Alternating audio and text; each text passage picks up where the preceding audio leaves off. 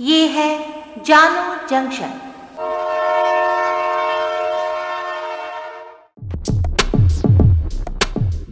नमस्कार, आज है 22 फरवरी 2022 मैं हूँ पूजा वर्मा और आप सुन रहे हैं जानो जंक्शन पे Hindi news podcast, news rail.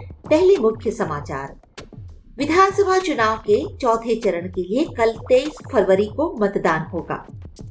Bajrang Dal कार्यकर्ता की हत्या के आरोप में पुलिस की बड़ी कार्रवाई। तीन आरोपियों को लिया हिरासत में। यूक्रेन के लुहांस डोनेट्स में घुसी रूसी सेना। पुतिन ने इन्हें स्वतंत्र देश घोषित किया। भारत ने यूक्रेन में पढ़ रहे भारतीय छात्रों से कहा कि कॉलेज की अनुमति का न करे इंतज़ार, तुरंत यूक्रेन छोड़ दें। भारत आज पाकिस्तान के रास्ते अफ़गानिस्तान को पचास हज़ार मीट्रिक टन गेहूँ भेजेगा। अब समाचार विस्तार से। विधानसभा चुनाव के लिए चौथे चरण का मतदान 23 फरवरी को होगा। चौथे चरण में उत्तर प्रदेश के नौ जिलों की उनसठ विधानसभा सीटों के लिए वोट डाले जाएँगे। अब तक पहले तीन चरण में यूपी विधानसभा की 403 में से एक सौ बहत्तर सीटों के लिए वोट डाले जा चुके हैं। जबकि यूपी विधानसभा चुनाव के चौथे चरण की उनसठ विधानसभा सीटें, रायबरेली, पीलीभीत, लखीमपुर, खीरी, सीतापुर, हरदोई, लखनऊ, उन्नाव, फतेहपुर और बांदा जिलों की है। कर्नाटक के शिवमोगा में बजरंग दल के कार्यकर्ता हर्ष की हत्या के मामले में पुलिस ने तीन आरोपियों को हिरासत में लिया है। गृह मंत्री अरागा ज्ञानेंद्र ने बताया था कि इस मामले में पुलिस ने पाँच आरोपियों की पहचान की है, जाँच जारी है और आरोपियों को पकड़ने के लिए भी लगातार प्रयास किया जा रहा है। पहले इस मामले को कर्नाटक में हिजाब मामले से जोड़कर देखा जा रहा था, लेकिन गृह मंत्री ने साफ़ कर दिया कि ये मामला उससे बिल्कुल अलग है। अब शुरुआती जाँच में भी सामने आया है कि पिछली दुश्मनी के कारण इस घटना को अंजाम दिया गया था।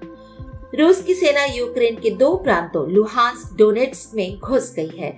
राष्ट्रपति व्लादिमीर पुतिन ने भारतीय समय के अनुसार कल देर रात तीन बजे यूक्रेन के इन दोनों राज्यों को स्वतंत्र देश घोषित कर दिया था।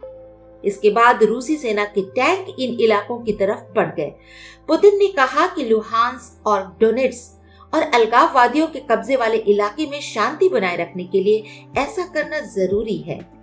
इसी बीच ब्रिटेन ने यूक्रेन में रूस की घुसपैठ की पुष्टि की है। ब्रिटिश स्वास्थ्य सचिव साजिद जाविद ने कहा कि यूक्रेन में रूसी आक्रमण शुरू हो गया है। साथ ही रूसी सैनिकों को वहाँ शांति बनाए रखने का आदेश दिया है। पुतिन के इस फैसले का कई देश विरोध कर रहे हैं। एक तरफ़ अमेरिका सहित कई देशों ने इसे अंतर्राष्ट्रीय समझौतों का उल्लंघन बताया है।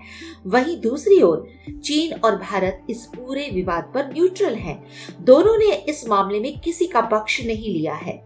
भारत ने दोनों पक्षों से शांति बनाए रखने की अपील की है।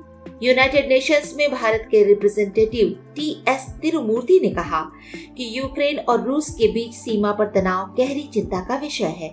इस इलाके में रूस का कदम शांति और सुरक्षा को कमज़ोर करेगा। हम दोनों पक्षों से संयम बरतने की अपील करते हैं। हम मानते हैं कि ये मुद्दा केवल और केवल डिप्लोमेटिक डायलॉग्स के ज़रिए सुलझ सकता है। अभी तनाव को कम करने के लिए जो भी कदम उठाए गए हैं, उनके लिए हमें थोड़ा वक्त भी देना होगा। व्हाइट हाउस ने बताया कि बाइडेन ने यूक्रेन के पूर्वी क्षेत्रों की स्वतंत्रता को मान्यता देने के, पुतिन के फैसले की कड़ी निंदा की है। अमेरिकी राष्ट्रपति ने यूक्रेनी राष्ट्रपति व्लोडिमिर जेलेंस्की से भी कहा कि अमेरिका अपने सहयोगियों के साथ मिलकर जल्द ही इसका जवाब देगा। साउथ कोरिया के राष्ट्रपति मून जे इन ने यूक्रेन का समर्थन किया है। वहीं जापान के पीएम फूमियो किशिदा ने रूस की निंदा की। साथ ही रूस पर नए प्रतिबंध लगाने की भी धमकी दी। ऑस्ट्रेलिया और न्यूजीलैंड ने भी रूस की कड़ी निंदा की है। नेटो प्रमुख जेम्स स्टोल्टेनबर्ग ने कहा कि रूस के फैसले की मैं निंदा करता हूँ। यूएन सेक्रेटरी एंटोनियो गुटेरेस के प्रवक्ता ने बताया कि रूस के फैसले ने यूक्रेन की क्षेत्रीय अखंडता पर हमला किया है। संयुक्त राष्ट्र यूक्रेन का पूरी तरह से समर्थन करता है। भारत ने यूक्रेन में पढ़ रहे भारतीय छात्रों के लिए फिर से चेतावनी जारी की है।